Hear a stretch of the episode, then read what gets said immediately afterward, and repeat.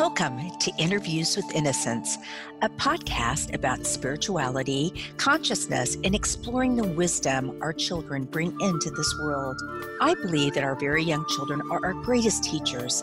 After all, they're the masters of living in the present moment, bubbling in unconditional love, enjoying the messiness of life, and curious about the universe in all its dimensions. The pure essence that young children exhibit lives within all of us. My hope is that these interviews will help us discover, embrace, and connect with the sacred core of childhood that resides within each of our hearts. I am your host, Marla Hughes.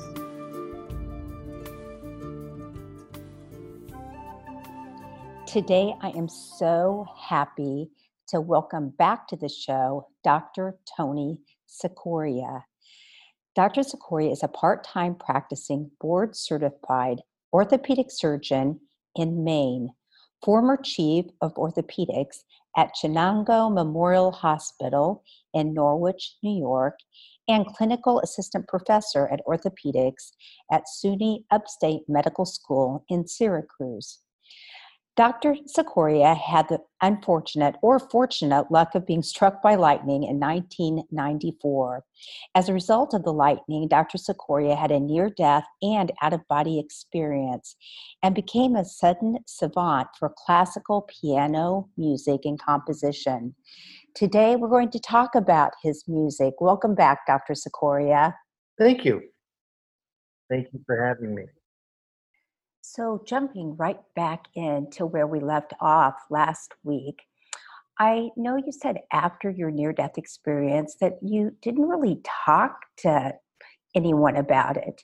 Did anyone in your life notice a change in you? Um, well, they noticed a lot of changes. Um, and I think probably the the biggest change that was noticed was the the idea of the music. And so, where did that come from? Um, a couple of weeks after the after the lightning event, and I had seemingly gone back to my normal routine. Um, there was one big thing that was different. I had this insatiable desire to hear classical piano music, and and that was a big departure for me. I was a kid of the '60s, and there was rock and roll, and there wasn't much else. Um, my mother had insisted that I play piano when I was seven years old, so I had to take piano lessons for a year, which I promptly quit and wanted nothing further to do with. um, and like many kids. Oh, um, oh, absolutely. So, so there was some ex- early exposure, um, but nothing that I wanted. And so that had completely died out and it and never really came to anything else. But then I had this insatiable desire, and so I was driven so much that I drove to Albany, about an hour away, to a, a music store that had classical CDs. There was nothing in my small community that would support that. And so I, when I went to the music store, this CD of Vladimir Ashkenazy playing his favorite Chopin just jumped off the shelf into my hands, and and I didn't think anything about it. Eh, but from that moment on, I I listened to the CD all day long. I made everybody else listen to it, and I'm sure they were sick of it. um, but it was it, there was something that drove me to listen to it and within a, a short period of weeks, I realized that it's not going to be enough for me to listen to this music. I have to learn how to play it.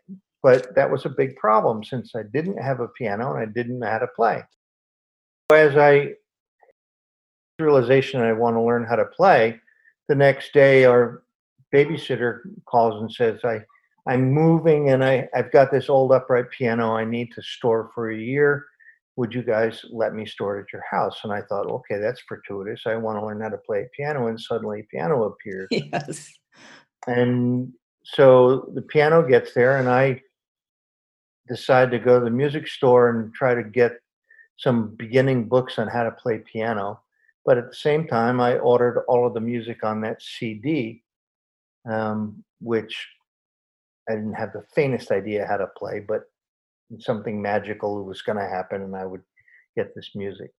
Um, and then I get that the piano gets to the house, and a couple of weeks later, I have a dream. And in this dream, I it was like an out of body experience. I I'm walking out onto the stage and I see myself sitting at a concert hall piano and I'm playing. And I remember looking around at the concert hall and and I even drew a picture of it afterwards. It was so vivid. Eh, but I walked up behind myself and I'm listening to this music that I was playing. And I came to the realization this is not somebody else's music, this is mine. Right. And so I paid attention to what I was playing. And the ending of the music had kind of a loud crashing ending and it woke me up. And i looked at the clock and it's about 3.15 in the morning and i go out to the piano and i tried to plunk out some of the things that i'd heard but i had no idea how to write or or how to play so i said the hell with this i'm going back to bed. And, uh, and normally i would get up at six o'clock and so i i got up and went about my my day as as usual um, but the one thing that had suddenly changed was that the music from the dream just kept playing in my head. And whenever I would stand still, it would start to play. Whenever I sat down at the piano to try to teach myself, it would start playing. And it did it day in, day out, every day. And there were, you know, as I was going along, I was trying to teach myself, and the music would start playing in my head and I would I would try to write down a few notes of the melody, but I didn't have any idea how music was written. So I would just I would write down whatever I could manage and I would put it on a piece of paper and throw it in a drawer, uh, thinking that at some point in my life I'll do something with this. And so I went along this pathway of trying to teach myself until I realized that this was a futile attempt and I needed to get a teacher. And and that came um, it was a couple of years after that um, that I actually started taking lessons. And and at that point I started, you know, she I had I auditioned her name was Sandy Campbell McCain, and Sandy was trained at Juilliard, mm. and she was the chairman of the um, music program at Hartwick College. And so I auditioned, and she said, you know, bring me some things that you're trying to play, and so I can see where you are in this process. And and I took some pieces of music that I was tr- struggling to learn, and she said, okay, um, I don't want to hear you play them again until I say it's okay. Um, and she said, You don't have any basics to play these things with. And that's where we're going to start. So we started at the very bottom. Fingering, scales, you you name it, that's where we started. Right. And we started progressing. But one of the things that she was very helpful with was I had told her the story about the dream and and the music, and by that time I was able to at least um, start to repeat some of the things that I had heard, and I would say, "How do I write something like this?" And you know, I would play it, and and you know, she said, "Well, it, it's four over five this, and against three on that, and I'm like, oh my god, you know, this is way over my head. And and so I, but I just kept, you know, going along the pathway that um, that I was on, and you know, she gave me two hours a week where I would have lesson, and I just kept doing that for quite a period of time, and and it wasn't until 2006 when things really started to change. I had, in 2002, I, I started going to a piano music camp for adults called the Sonata in Bennington, Vermont. And and this was just a, a group of adults um, that were at piano camp, so to speak. Nice. And and this was a great experience because I was at uh, a group with people that everyone loved the same thing, playing playing a piano. And when I went in 2006, um, the owner, uh, the owner's sister, the owner was Polly Vanderlind, and Polly's sister Erica was a concert pianist, and she was also um, the number one Steinway uh, salesperson in New York City. Perfect. And she had just left Steinway and went to Bosendorfer, um, another competing piano company. And she had a bunch of pianos that brought in for people to play on, This is an advertising gimmick, I'm sure. But on on that particular week in in May of 2006, we got talking, and you know she was interested in how I had gotten to where I was, and I told her the whole story, and she looked at me and she said, "There's only one person that can tell this story, and that's Oliver Sacks." And I'm like, "Okay." At the time, I didn't know who Oliver Sacks was, other than he wrote the book Awakenings. I actually had to Google uh, Oliver Sacks after I read, you know, Yeah. that yeah, that you had so many wonderful experiences with him. So, uh, you know, at that point, I thought, okay, well, that was interesting, and so I went about my business. But then, in I think it was August of 2006, I get a call from Oliver Sacks, and I'm like, holy crap. And Oliver says, look, he said, you know, I've heard about this story and I'd like you to come down to New York. I've got a collection of patients um, who've got had unusual experiences like yours, and I want to inv- involve you in this process uh, of these patients. And I thought, like, it's got to be pretty interesting. So I made plans to go down, and I spent the day with Oliver, which was an incredible experience in and of Mhm. itself. And I had told him this whole story, and at the at the end of the day, and literally, I we spent the entire day talking, and I was saying goodnight to him at the doorway, and he looked at me, and and it was like he looked right through me, and he said to me, the music from the dream went through an awful lot of trouble to get here. The least you can do is write it. And I was so struck by that and so taken by it. I I went home and I was absolutely possessed um, to to write the music. And so, but I had no idea how to write. So I I got a, a music writing program for dummies called Sibelius and and which was a great tool for me because the music was always exactly the same as it played in my head and all i had to learn how to do was to match um, what i wrote on the paper with what i heard in my head.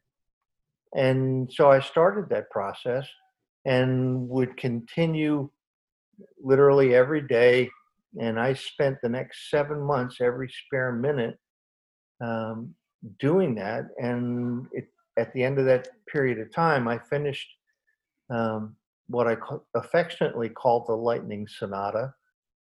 Um, and my objective was to um, play it for my piano group in may of 2007 and because i went every year at the same time. And then so i finished the music and i, I took it up to my piano camp and I played it for my group. And and I was pretty pleased with the way it, it came out and felt like it was a very clear duplication of the music I had been given uh, in dream. And at that point, uh, while I was at music camp, um, Oliver called and said, Hey, I want to use your story in my book. And I thought, "Mm, okay, why not? You know, it's not going to hurt anybody. Right. And at that point, he said, good, because it's coming out June 23rd in the New Yorker. and I thought, whoa, wait a minute. Um, I didn't know if I was ready for that. Right. And so I thought, eh, it, you know, it is what it is. And, and so I went along with it. And so the, the article came out in the New Yorker and, and suddenly there was a, a huge interest in, in the music and this, the story. And um, a friend of mine, Carlton Clay, who was at one of the, the head, head, uh, guys at the music department at State University in New York in Oneonta, where I lived. And Carlton called me and said, I'd like you to teach a class um, about all of this stuff that's happened. And I thought, okay, that would be interesting. And the week later, he calls and he says, You know, could you consider playing the music in the class for us? Sure. And about a month later, he calls and says, You know, this has really taken on a whole different life of its own. Uh, would you consider doing a concert at the Performing Arts Center here at the state of New York in Oneonta? And I thought, "Mm, I'm not ready for that. I, I said, I, I haven't the faintest idea how to do something like that. He said, "Yeah, it'll be fine. yeah, easy for you to say. Yes, yes. Um, so you know, I, I agreed to do it, and at that point, my I called my teacher Sandy, and I said, "I- "Sandy, I, I've agreed to do this, but I haven't the faintest idea how to do it." And so she started working with me four hours a day from I think it must have been November sometime of that year um, because I had agreed to do this concert um, on my birthday, uh, January 29th of, of 2008. And so, uh, you know, she started right at the very beginning how to walk on the stage, how to how to do everything. Wow. and it was a huge undertaking you know for her for me for um, for everything. And and at that point um, i went through this this whole process. And by the time the the concert date came along it had changed again and now it was this is not going to be just a, a simple concert um, because now the BBC One was coming and Granada Media was coming and German television was coming. And there were three television crews Wow. and you know our you know my life was completely upside down. Um, but somehow got through it all i managed to to do the concert without falling apart um, which i was pretty amazed at. Beautiful. and i'm sure that you know in, in the back of my mind i thought you know what? If they sent me this music from the other side the, they're not going to let me fall on my face and screw it up Right, right. You know, I Um, I actually listened to that concert um, yesterday when I was hiking, and I've got to be honest. I sat down and I just I just started crying. You know, it's so I don't know. It, it brings up it brings up a lot of a lot of feelings, and I I read that Mozart and other famous composers have said that their, their music comes from heaven. So uh, can you tell us like how does this how does this music come to you?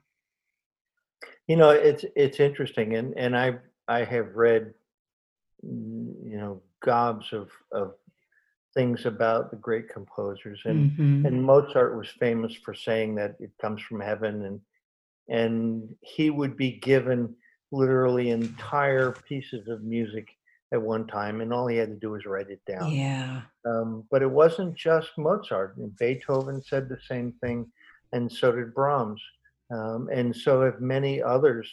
Um, that you know they they usually will say it came you know, from heaven, but they didn't understand where, or it came from a muse associated with the other side. Um, but you know, in in in my situation, um, the first was clearly a gift in a dream, and and it came in one big package, and it was downloaded into my head, and that was it. Um, but then it has never stopped coming, and I get, you know, whenever there's um, an emotional trigger uh, of of some type. Um, I had a very dear friend that that died um, that died young, and I think he was 62, and he was a he was actually my neurologist, John. Lucen, and I had um, I was I was home actually with pneumonia, so I wasn't working, and all of a sudden, and I was sitting at the piano, and all of a sudden I started um, hearing this music, and this was a, was a music that was inspired by his passing, and it just came in absolute torrents. Um, and I just started writing it down as quickly as I could, and and so the the the whole piece of music, which I called a rhapsody in D minor, um, was based on the the emotional um, feelings that I that I had as a result of his passing, and that piece of music literally downloaded into my head, you know, and and I always struggled with okay where is it downloading from? And and where does this music come from? And i have had numerous episodes where music has done that for me. Um, i was one day i was sitting uh, i was learning uh, a series of brahms variations based on a schumann theme. And i was playing one of them, and all of a sudden, I started to hear it in a symphony, and and I thought, okay, this is pretty strange, and I stopped playing, but the symphony kept going, Yeah. and and so it felt it truly felt like I had tuned into a frequency, and the music was downloaded into my head and so you know that's some one of the pieces of of music that I that I'm working on to to give birth to. Right. Um, but then there have been lots of other um, pieces of music where I, I'll sit down and and doodle is the only word I can come up with Uh-huh. um, at the piano, and all of a sudden that ties into a source. And and I I can only say that it feels like that there is a frequency where the music exists or there's a place where the music exists. And I go th- can go through some um,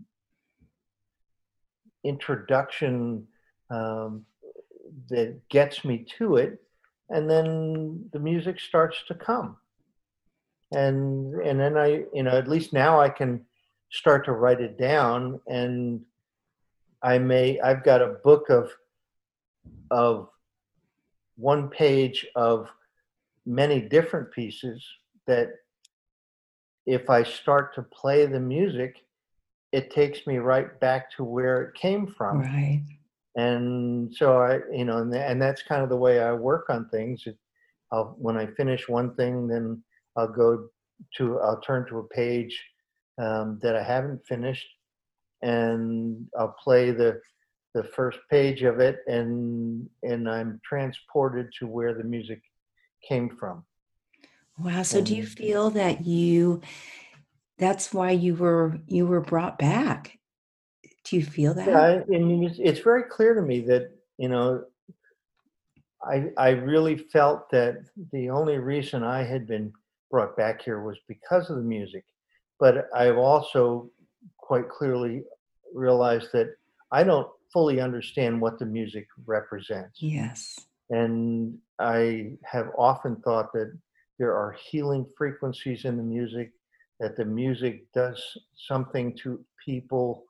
Um, and I've seen it over and over again. Every time I've played in a concert, people come up to me afterwards and say, I, I saw visions, or I saw this, or I felt this, or I felt that. Mhm. I've even had people come and ask to lie on the floor underneath the piano Oh my god. so that they can feel the vibration of it um, because it, it it took them someplace else. Right. Tony, is it um two questions? I mean, I know we we are humans and when someone passes like your good friend, um, you know, we do grieve, but is it is it any easier for you now that that you've had this experience? And then along with that, do you kind of look forward when it's time for you to to return? You know, I I have absolutely no fear of crossing over, and you know, in my work um, in the hospital, and a lot of people have known about what what's happened to me over the years, and you know, if somebody is struggling with um, an impending death, um, they've asked me to go talk to them, and which I gladly do. And uh, so I have no fear uh, of what's on the other side. In fact, I am absolutely convinced that it's just part of the normal um, life cycle, if you will, and it's nothing to be feared and and and everything to be revered. And Right. so, you know, I I know that when it's time, you know, I'll I'll be ready to go and and I know that I don't get to go until then. Right, exactly. I remember Dr. Jeff O'Driscoll saying that, talking about the cycle of birth and um, death and rebirth, that it's really on a human level, of course, we're sad when people pass, um, very sad. However, on the other side, it's a, a new a rebirth for going home and there's a big celebration there you know that's how just like how we celebrate birth here and it's just like this beautiful you know beautiful cycle. I know Yeah, i know you also say that that you've become much more just a different person in terms of empathy and can you just speak on that? Sure. You know, one of the things that I have have asked, you know, people in my family and, and relatives, you know, what do you see that's different? Um, and I remember my sister um, saying very, very clearly that she said, "You're not the same person." She said, "You're much more uh, empathetic. You're much more aware of other people's feelings, and you have a whole different approach to life um, that I don't recognize as having been the way you were before." right right And I think that that's that's true. I yeah mean, I don't think you can go through an experience like this and and still espouse the, the values that that you had before, especially if they weren't in tune with um, what you consider to be reality now. right right. Do you feel that this is something I'm passionate about, about how we could possibly open up the conversation with young children about eternal life and about the sorts of things that we're, you know, what we're talking about so that throughout, I mean, how beautiful it would be if you had been told not only stories, but this had been sort of your religion, if you will. If you would have been raised with spirituality, living in more of love than in fear of what happens, even though knowing that you would be really sad. Do you think it, it would make a difference for for our young children? Well, you know, it's an interesting point because one of the things that has become clear is that small children still can see the other side, Yes. um, especially under three years old. hmm Um, they're they're very innocent, and they they may say, you know, they're doing something in a room, and, and the parent walks in and says, "What are you doing?" And they and they say, "Well, I'm talking to grandma." And you know, the parent says, "Well, grandma's not there," and they say, "Yes, they are. They're right over there." And you think, okay, what happens to us that we lose that connection? Right. And I think the, one of the things that happens is that it's not acceptable um, by our convention.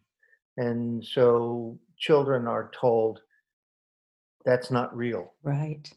Don't say that again. Don't tell anybody because they're going to think you're crazy. Um, and so, you know, there has to be a re-education of of the parents, um, and and it will take generations to extinguish a lot of the bad stuff hmm um, that goes along with it.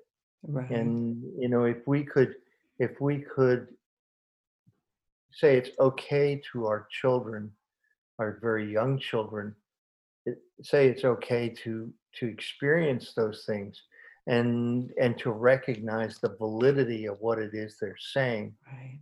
um, and experience the love that they're carrying with them. Um, I think that you would see a, a huge change in in the population in in general. Right. Um, but that's going to take an, an undertaking. Take yes, yes. Well, that's the seed I want to plant in my lifetime, for sure.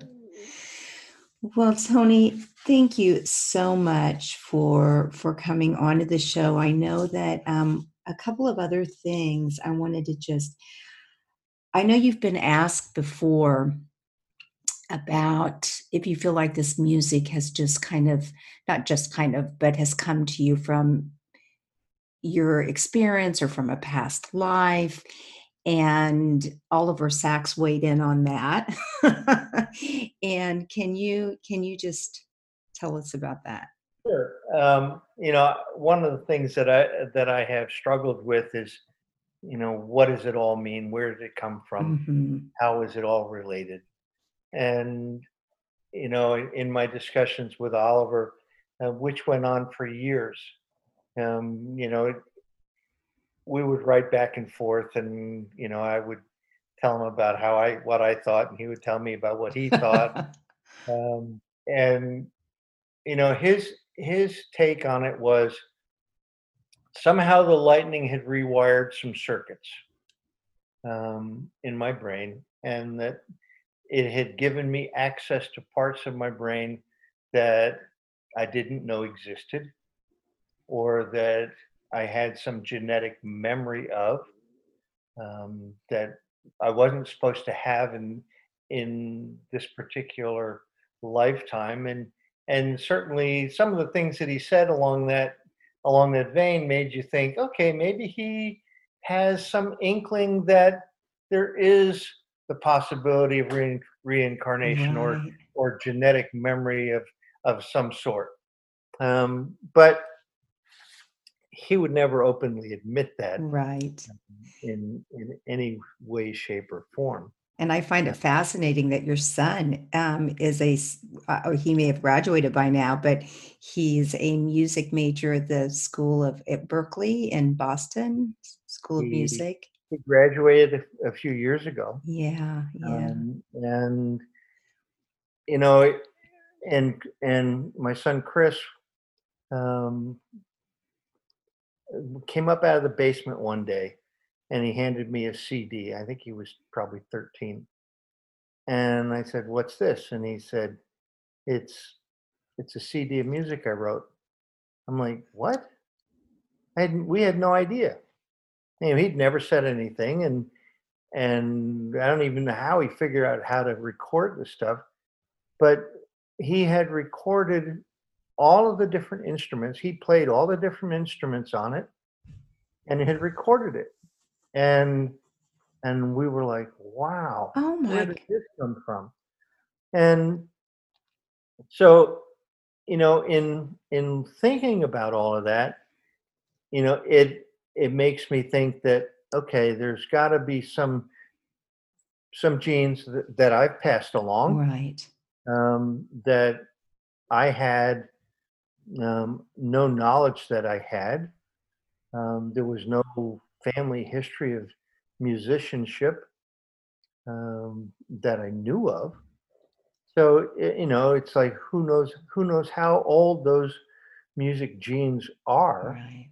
um, but they certainly presented both in me in one way and him in another. Right, right. And the And part of it being downloaded from from the yeah, divine, that's what I'm going to call it. and one of the interesting things about it was um, I had been contacted um, by um, Dr. Darold Treffert, and and Dr. Treffert was an expert in savants, and he had wanted to include me in a in a category of what's called sudden savants, people who suddenly develop an, ability that they didn't have before Right. as a result of trauma or illness, one thing or another. And what was interesting to me about it is that I got to meet a lot of people through him that were like me. That you know, somebody got hit with a uh, a ball in the head and suddenly could could calculate dates out to incredible distances, Right. or somebody else could could memorize huge amounts of information and and it's it's uh, so all of these people had suddenly an ability that they didn't know they did have and so that makes you realize that if if we're only using a very small percentage of our brains what's the rest of it doing? Hmm and it's the fact that this happens to other people makes you realize that there are parts of our brains that have huge amounts of information that we just don't know how to access. Right. and and that's what it really comes down to. It it's knowing how to get these areas.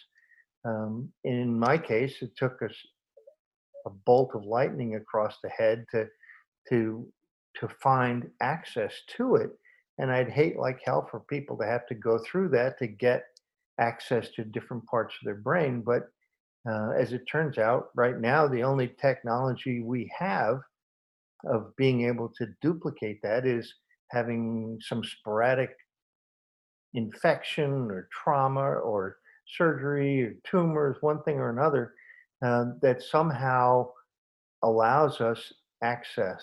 Right. And the day that we learn how to do it without all of those other things will be a great day, to- Yeah. a great day indeed.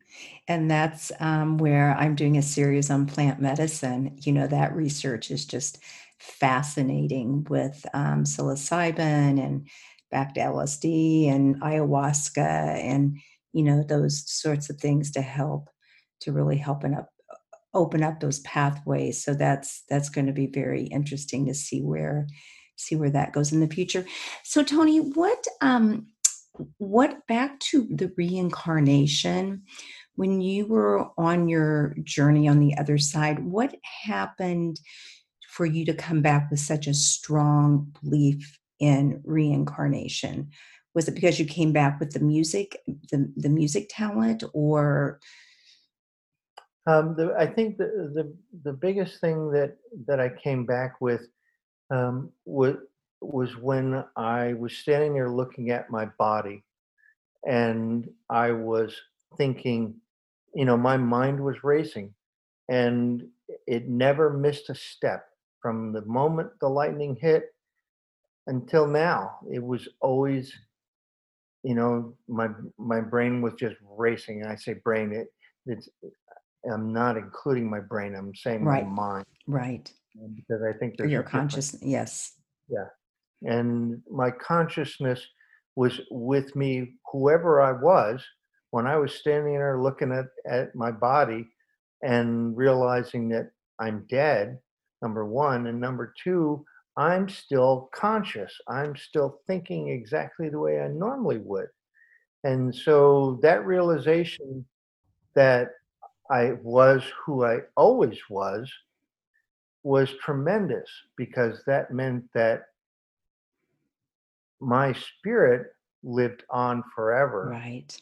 and that i whether i come back here again in a different form uh, with different memories um, is ir- irregardless but and that's the way i think it happens but Mhm. that's what gave me that realization um, was that i saw it i experienced it Did you feel? I've heard people say they've they're more alive than they are even here. Did you feel that way? you know i i felt so much more aware of everything Yes. and so much um, perceptive of of what this energy was that I was feeling, and it was just a whole order of magnitude different Yeah. um, than what I would normally experience. but still 100% still you. Absolutely, Yeah. Oh, that's comes one way. so beautiful. Well, thank you so much. It's just been been an honor to talk with you. Is there anything that I didn't ask that you'd like to like to share with our listeners? No, I think you've covered most of it. Okay, great. And if people want to find you, how do they how would they do that? Um, my email uh, is probably the easiest way: tcicoria at yahoo.com. Great. And I'll be in the show notes too. Are you still practicing medicine?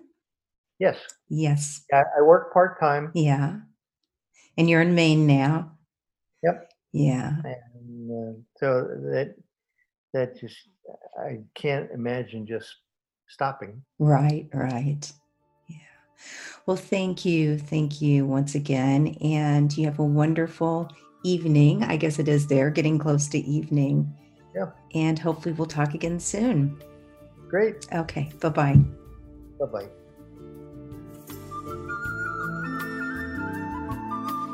Thank you so much for listening in today. If you want to learn more about the show, you can find us at interviewswithinnocence.com and on Facebook or Instagram at Interviews with Innocence.